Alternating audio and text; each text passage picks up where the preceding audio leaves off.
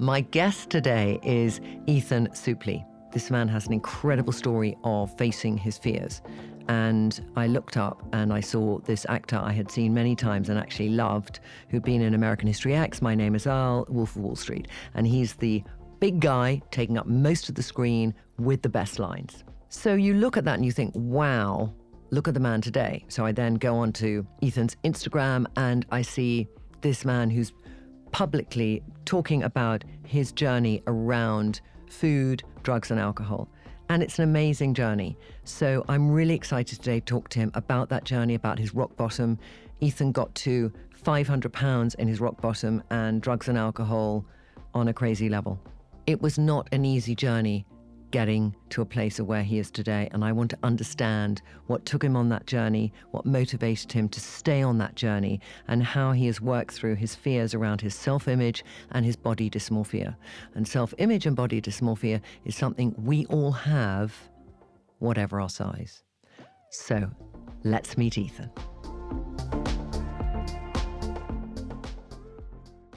I'm going to start off with something that I've read. Okay. This is on your Instagram. All right. As Gregor Samsa awoke one morning from uneasy dreams, he found himself transformed in his bed into a monstrous bug. What has happened to me, he thought. It was no dream. Franz Kafka. Now the rest is written by Ethan. Oblivious isn't exactly the right word because I could feel self awareness coming on like an emotional swell that I could stuff down into some dark, cold, vacant part of my mind. Willful ignorance is more accurate. When friends expressed concern, I'd feel the blood rushing to my cheeks, the tremble in my hands, and I would take that creeping self awareness and put it in a shoebox, lock it in an uncrackable safe, which happened to be in a locked closet in a derelict house, which was situated in the worst and least visited neighborhood of my mind. Hide away the bad thoughts, stuff them into the cracks of the couch with the crumbs, I'll get to them later. The house was on fire, but such a large house, and if I couldn't feel the warmth from my bedroom, did it matter? And then I would wake up a monstrous bug with no ability to disguise myself from myself. I would wake up with every bit of hidden knowledge crash down upon me like the Hindenburg. On these mornings of revelation, I would need to solve every problem instantaneously. I would search for the easiest solution or the most radical. I facilitated between belief that either one small change or total upheaval were the answer. This led to years of failure and frustration. Changing one thing never led to a miraculous recovery, and changing everything all at once didn't either.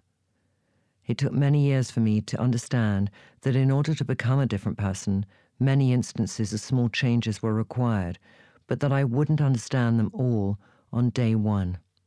The getting good at a single change might then require another change to bolster improvement. Self improvement has no end, and if I'm not working towards this in some way, I am in deterioration. I prefer getting better. This is an extract from American Glutton podcast, which is your blog, Ethan, and I have to say you're an unbelievable writer. Oh, thank you, Trinny. Like I read this and I thought, first of all, I thought, was that Kafka? And I thought, no, it's more modern. But it was so good. I thank you. I appreciate that. You know, I, I think for social media, I get feel very much like a lot of it is harmful and bad, and I don't want to contribute to that. And so I don't know. I appreciate your accolades. It's very hard for me to take them and try to, say anything more than thank you, but I, I try to contribute positively. Do you find it easier to write than to speak?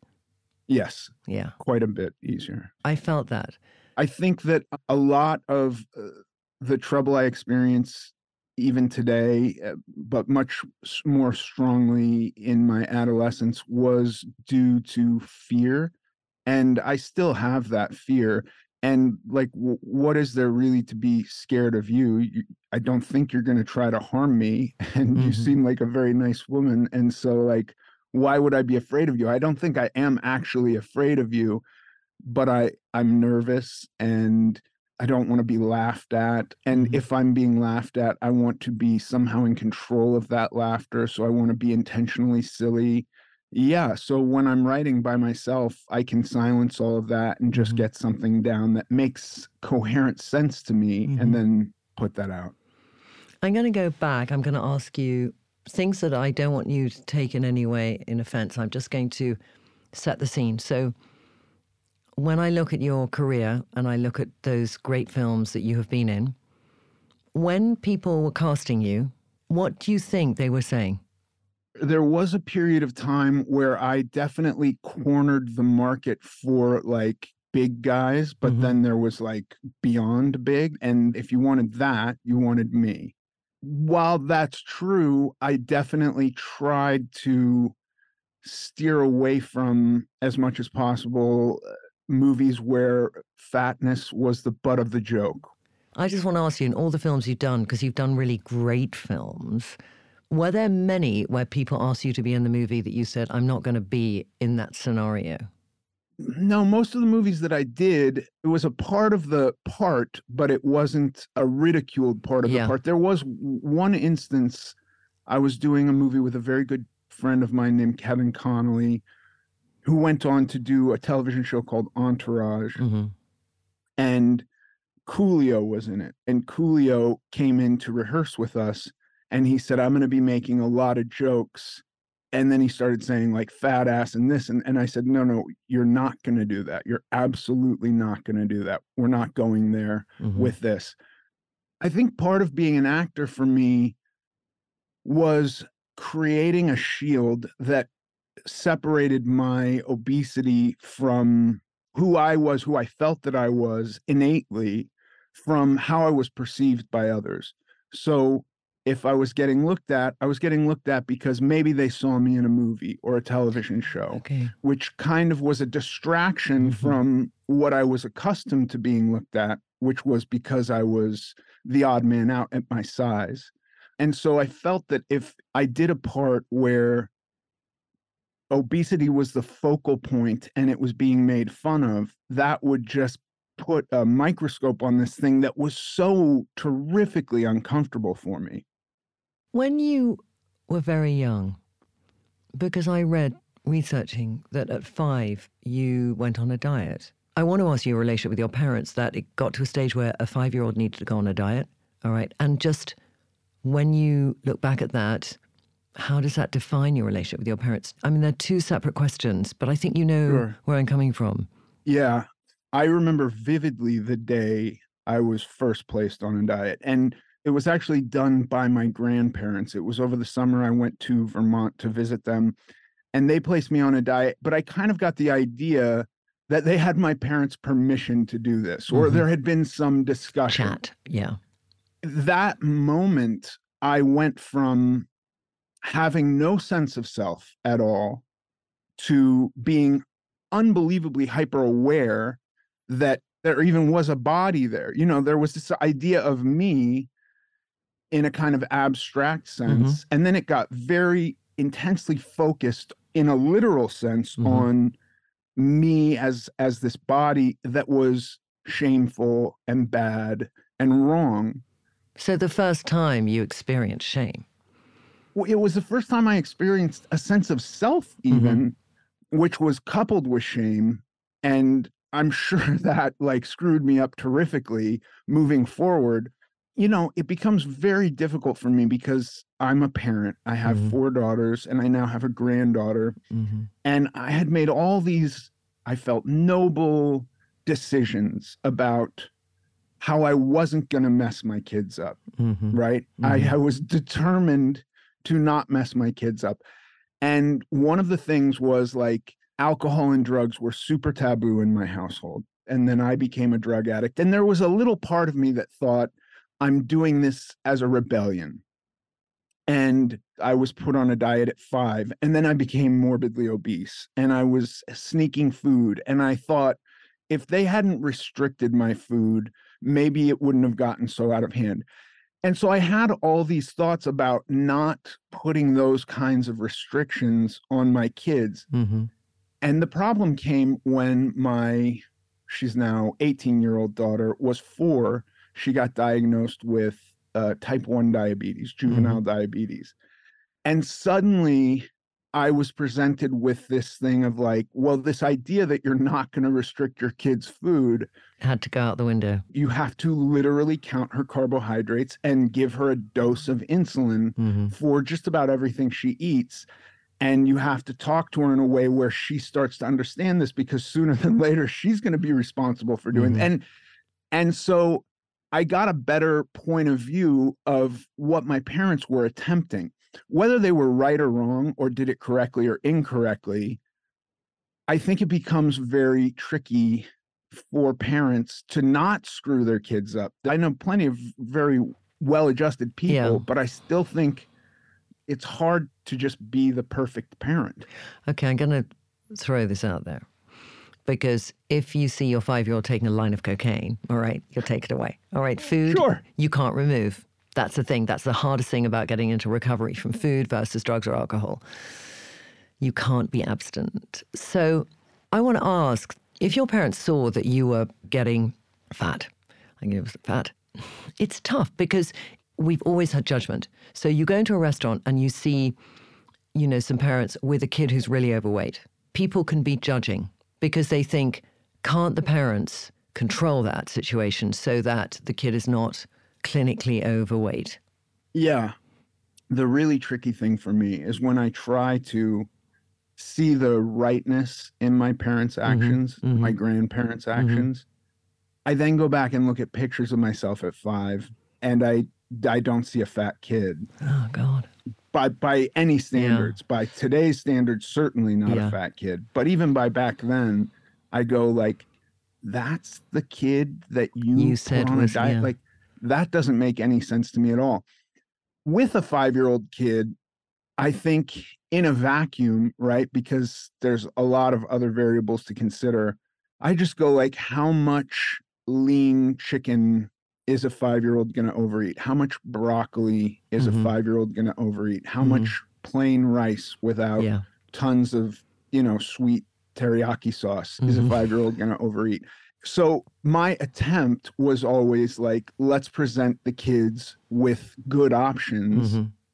that would be hard to become abused and see where they go from there themselves and even there then you get into situations where they go to a friend's house and are like what's this stuff that they eat for breakfast called cereal that's mm-hmm. covered in sugar and delicious why mm-hmm. don't we have that you mm-hmm. know exactly what you say, Adam. It's how much do we, from our inherited stuff, how much do we decide what does control look like when you bring up a kid? Because you and I probably know a lot of kids who've had so much control and we see so many problems when they become teenagers as a result of that. Yeah. That balance. I, yeah, I do think that there is a rebellion. Well, for me, there was the intentional swing in the other direction. Mm-hmm. Drugs and alcohol are a taboo. Okay. The minute I can procure drugs and alcohol, I am going to get my hands on as much as I can and go nuts with it. Mm-hmm. And the mm-hmm. same with food. Like, I was overweight my whole life, but the minute I became autonomous,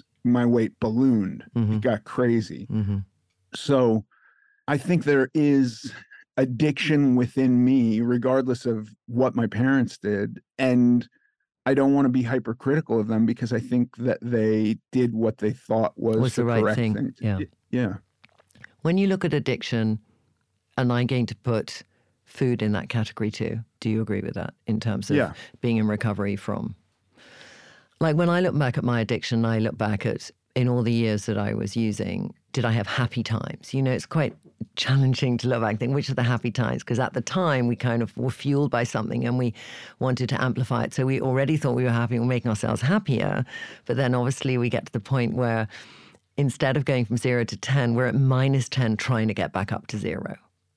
So how many years do you think you were, you know, at that minus 10 going back to zero? And I want to ask you in those times as well, when you felt happy, what brought you happiness then compared to now? Happiness then, I think of laying on a couch and eating to the point of euphoria. And that that is like beyond the capacity for which your body says we're full. It's Mhm. like you've blown past that register and Mhm. you're eating to absolute as much as you can stretch out your stomach. hmm Is it like a high? It is. There is a high there because even when I was using drugs, I continued to overeat. At the end of the night, I would go home and overeat, and yeah. that would destroy the other high or blunt it at the least. And so I continued to do that. There aren't a lot of morbidly obese junkies because food becomes kind of secondary. hmm I continued to eat because that was my first true love, that kind of filling myself up, feeling comfort and safety from that. What was your rock bottom moment? I was told I was going to die by a doctor. I had congestive heart failure. My feet would swell up and then my legs would swell up. And I would stop using drugs and be very sick for a few days or a week. And then the swelling would go away. And then I'd start using drugs again and I'd get a couple of weeks of drug use and then the swelling would come back. And then I kept doing that. And finally, the swelling wasn't going away and I finally went to see a doctor. And she told me I had congestive heart failure, and the, the swelling had gotten up to my groin at this point. And she said, when that swelling gets to your chest, you die. It puts too much pressure on your heart and it kills you. And if it's not going away, we're going to give you diuretics, which did nothing. But this is like you're you're at the end of your life. And I, I don't know why really it doesn't make a whole lot of sense but i thought i at least want to die clean so i'll go to rehab and try to not use drugs until i die and that's what i did and i thankfully got better How old were you? 22 23 So you'd had how many years of using and food using and drug using? Like 10 years? food using most of my life drug using five years Yeah. solid drug use So at 22, you come out clean and sober. And how are you feeling? Are you, is there the raw onion moment for you? I was feeling very hesitant. I was feeling very scared and unstable in sobriety because I had stopped using drugs many times and gotten sick. I just hadn't had much time sober. I would always go back to them mm-hmm. after, you know, you stop using drugs, you don't sleep, you feel like the worst bone pain, flu kind of thing. And that lasts for a while. And then the minute I would feel better, I would start using drugs again. And so rehab got me kind of over that hump of, you know, I feel better physically than I did when I was withdrawing from drugs. But there's a sense that happiness is unattainable. There's a sense that, like, I don't know what the point of life is because I never feel great and I feel crummy a lot of the times. So I was very worried that I was going to use drugs again and I didn't want to. Mhm. And so it, it took me a full year just about before I even thought like, hey, I should also lose weight. It took me a long time before I even got to the point where I felt stable enough in my recovery from addiction. yeah. To look at To that sort try of, and- yeah. Y- yeah. But have you stayed clean and sober since? Yeah. Yeah. That's amazing. Yeah. It took me 15 years of dieting before I kind of started to treat food in the same way that I, I think about drugs and alcohol. It took me a bizarrely long time to put it together that if I want to actually have long term success with my weight, I was going to have to structure my life kind of in the same way that I did to stay sober. Yeah. If you look back and you think, when have you been most full of fear? Which part of your life would that be in? the biggest fear, if I had to be super specific and honest, talking to my wife about weight loss. She wasn't my wife at the time. I was sober, fairly newly sober, you know, about a year. hmm And I really loved her. And I had this idea that if I did nothing about my weight, our relationship couldn't last. Because there was a lot of stuff I was avoiding doing with her. I was avoiding going to the beach, hmm going to museums, hiking. I couldn't really hike, hmm and going to museums and standing around all day was not fun for me. And I thought two things. I thought, so if I don't handle my weight, the relationship won't last. And if I talk to her about my weight, that could blow the relationship up because she had never mentioned it. So it almost was like telling her a secret. It's a very bizarre thing to communicate about because nothing could be more objectively true than my weight. She never mentioned it to you. Never mentioned it to me. so me. you're really scared to bring it up with her. Almost like I fooled her. She couldn't see it. And if I reveal it to How her, How big were you at this time? 500 pounds Okay. or, or even more than that. Yeah. But your brain was not seeing this as the elephant in the room. Your brain was seeing this as she's never mentioned it, so she doesn't see it. And Well, I wasn't thinking she literally didn't see it, but it felt that way to me. It felt like, like she loves you without any reference to this getting in the way, so you don't want to break that sense that she's in love with you. Yeah. And if I reveal this vulnerability to her, the magic is gone. Yeah. I think that moment was the most scared I've ever been. Mm. What happened? I was doing a movie in Romania and I called her. I was like, I can't see her face for this phone call. I just have to call her and tell her. And I said this thing, and then I held my breath because I was listening for any kind of subtext to her reaction. And she just said, Oh, sure. Yeah, we can totally do that. Do you want me to have something ready for you when you get back here? But it was as though I'd said to her, like, let's go to the movies. It was Mhm. so not a big deal to her that it was like a profound relief Mm. for me. I mean, it is for wanting to fill up the self worth tank. It's a big self worth tank filler upper. Yeah. Yeah. Yeah. Amazing woman. She's awesome. There might be many people listening who struggle with weight and struggle with a lot of things you said. And it's this is not about the size, this is about relationship with food. You know, it's about self judgment and all these things. And you must have, since you've started your podcast, a lot of people who come on and you motivate them with your story. But you didn't have an overnight. Life today is about quick fixes, and for you, it's about it's a journey you're on. Well, it took me quite a while to get to that. Hmm. So I've maintained my weight now for five years, Mm-hmm. but the 15 years prior to that were just wild roller coasters. And I do think talking about weight loss, it's so tricky because, like, the mechanics of weight loss are pretty simple.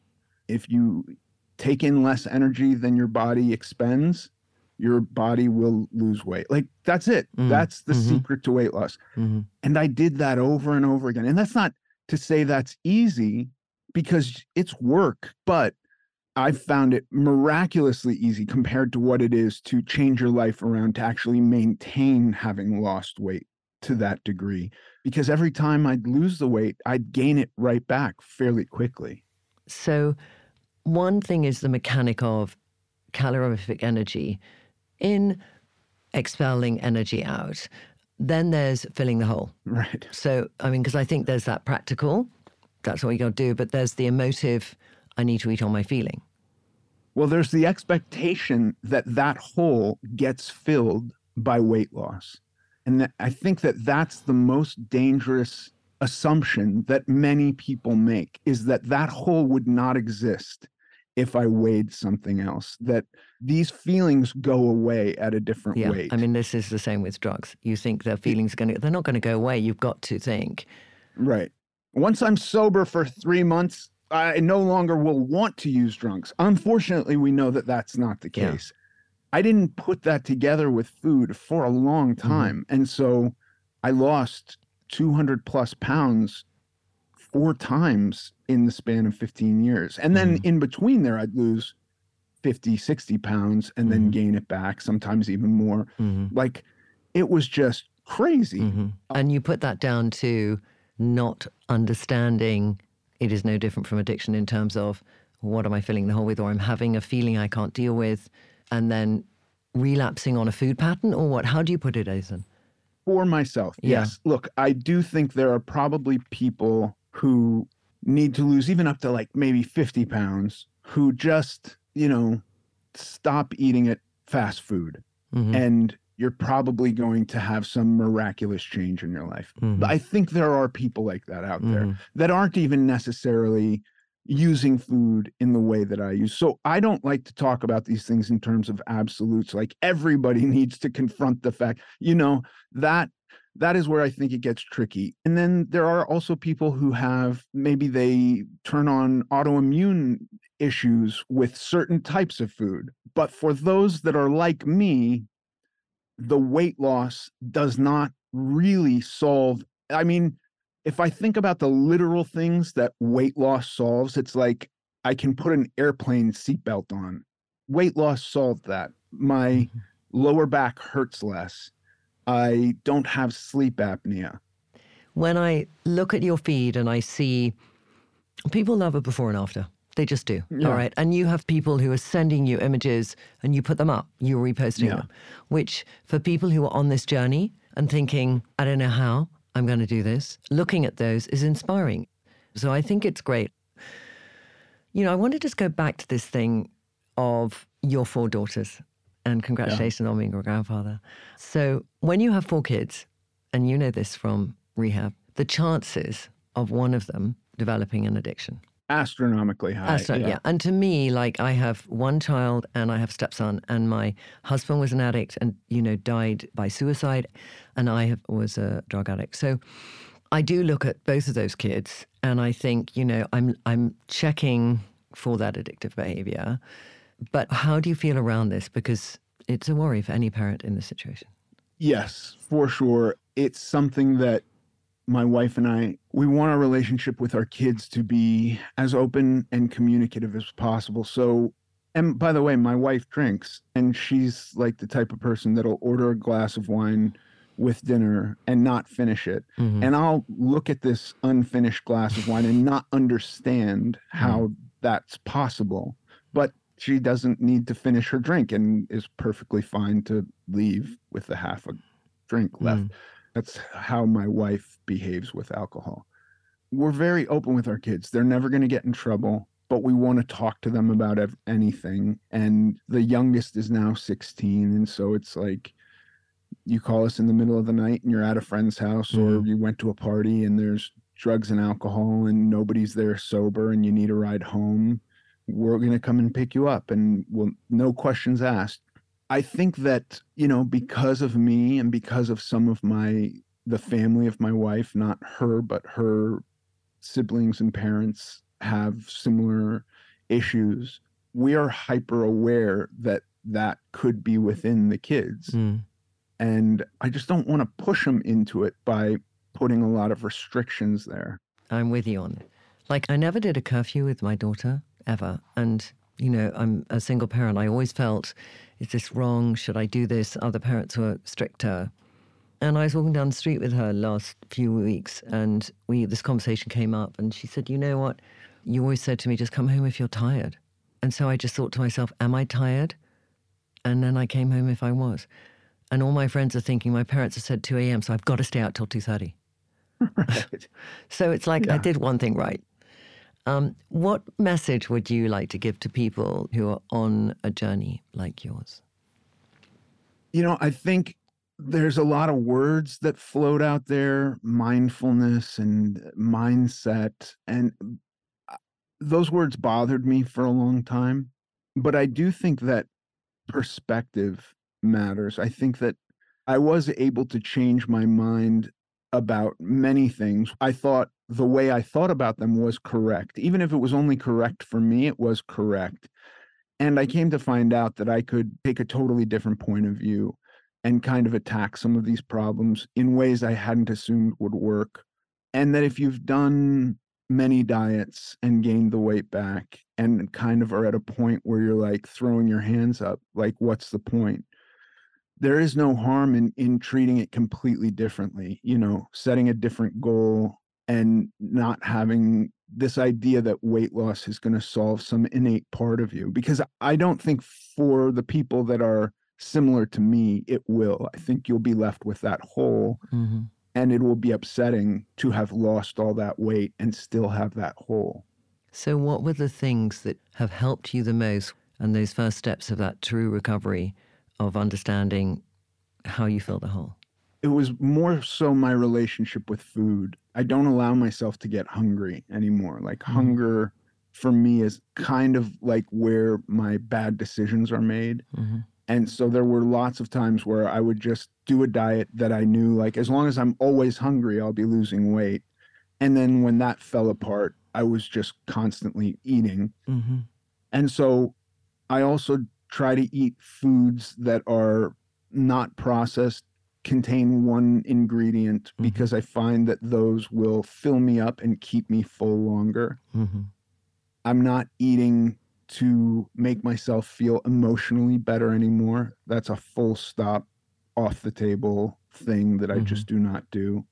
I don't eat out of boredom, like things yeah. like that, which I think if you made changes like that, you would probably see a lot of progress that you could then structure more strictly if you wanted to lose more weight. Mm-hmm. And then the filling the hole?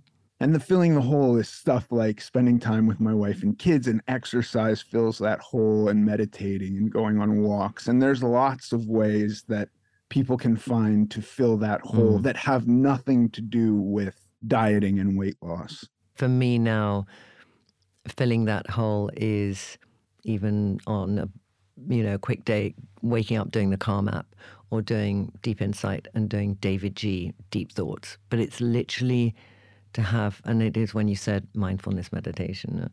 It's like everyone in some stage of their recovery gets to a place where they realize I can't hold off much longer because right. when I look at those people around me who have a great recovery or who just have this attitude to life or whatever it might be, However, they're doing some version of it. they that. are doing some yeah. version of it, and it does boil down to some version of it. And I literally, for 20 years, held off on it, and then I had right. to give in. And it does. The days I practice it, it's better. Yeah, find what works for you. Like, yeah. there's lots of ways to do that, but I think that it does require something. It's it's not just withholding food from yourself, or withholding yeah. carbohydrates from yourself, mm. or withholding meat, or whatever you know is popular today to withhold yeah. there's more to it than mm-hmm. that and that's not going to make you feel better necessarily emotionally in the long no, run. No. I love the picture of you on the plane with your packed lunch. I do that yeah. just because planes are places that i just eat shit and for me it's that what mood it puts me in and energy levels you know so you're kind of i loved your packed lunch. Planes and airports mm. creates so much anxiety in me. And I think mm. it's uh, linked to when I was as large at my largest that there was a a fear of having to hurry because hurrying meant sweating and meant exhaustion and you know even just taking your shoes off at security was like at 500 pounds putting them on and taking them off that's like real exercise at mm-hmm. 500 pounds you risk throwing your back out if you're not careful and then it's always a long walk which is exhausting. And so i still today feel this anxiousness of like gotta be early gotta be where i need to be long before anybody else is there gotta take my time mm-hmm. doing all this which is stupid now because the few times recently that i've had to rush it's fine. I'm not a, yeah. a mess. I haven't hurt myself. Yeah. But the anxiety mixed with the boredom of sitting on a plane is like a perfect recipe for me to just eat to feel better. You know, if left to my own devices, I will have a grocery bag full of snacks that I've bought in the airport. Mm-hmm. I'll get every snack or food optioning that the airplane has, and I'll just constantly eat. Yeah. And so I found that making all of that off limits and bringing my own food is a yeah. better structure. What do you do? What do you feel when you see somebody at an airport outside who was you? This is quite similar to what I found to be true for me with drugs and alcohol, which is I didn't change until I was ready to mm-hmm. change. Mm-hmm. And so I would never assume anybody is ready to change until somebody says to me, Hey, I need help. Yeah. And if, if you say to me, I need help, I'm more than willing to help you. Mm. But I'm not going around assuming that anybody else is ready for help just mm-hmm. because I'm observing something mm about them. mm You know, if I'm very good friends with somebody, I might mention like, "Hey, where do you think this path leads to?" Yeah. But I'm not going up to people on the street and saying like, you know, I have an idea of what you're going through and here's how I think Mm. you could change that. Mm. And it's very sad because I've talked to many parents who have kids who are kids and morbidly obese. You know, that has become more common now than Mhm. certainly when I was a kid. Mm. And even people who are concerned with loved ones about drugs. And I've even talked to some kids because I've had parents who are close friends of mine who have said, please, please talk to my kid. And I say, like, look, I'm happy to talk to your kid, but I don't want to just make your kid feel shame. Like Mm. a lot of the time, I think that's all that conversation produces. And Mhm. I, I'm totally not interested in that. If your kid is saying to you, like, I'm not happy like this and I don't know what to do and let's figure something out, I'm happy to participate in that. But I just don't know where we get telling people they should change, unfortunately. Yeah. Um, that might be a totally pessimistic viewpoint to take, but it's just been my experience. I think it's because you've been there and you know in that situation. And I know when I was using that somebody might remark on my behavior. And maybe those things, some days, all of those things did help contribute to my rock bottom. I don't know. I think probably shame versus guilt. And we know the difference between the, you know, guilt is outward, shame is inward. But I had to get to a place of shame more than guilt. Guilt, I got clean and then I relapsed. Shame, I had injured myself, you know, that brought me to my rock bottom. So I'm just thinking, did anyone outwardly contribute to that by commenting on my behavior? You know, my friends organized a couple of interventions for me. hmm And in fact, insisted on one movie. They said, if you don't take a sober coach with you and get clean, we're going to tell the production that you're using drugs and they probably will fire you. And so I, you know, I obviously did. Yeah. We got a few weeks into the movie. I said, I'm all better. I'm, you know, three weeks clean. I'm all better. Sent the guy packing and started using drugs again immediately. Mm. But I, I do think there got to the point where my friends basically all said, We cannot watch you die. hmm And we love you. And we want you to know that we love you, but we feel that we can't contribute to this by basically participating in your life. Yeah. and they they didn't there was nothing mean spirited about it. And i think that was a contributing factor. I you know i didn't go to rehab the next day. It still took me getting to death's door. Mhm. but i do think i had ostracized all my friends also. And it was kind of a magical soup that got me clean and then i was so happy to come back to my friends and say look my footing is still tentative but i'm really trying and i would love to see you for coffee and participate in your life again and just know that this is what i'm going through and this is what i'm working on and you can talk to me about it now i would just lie to you before and now i'm Mhm. going to be very open with you about how i'm feeling and what i'm dealing with Yeah. It's such a joy to talk to you. good to talk Yeah, to you too really it sounds like we've lived similar lives Yeah, for sure. But just sharing your journey, I think, will help so many people listening. And it was really good to get to know you. you too thank you Thank you.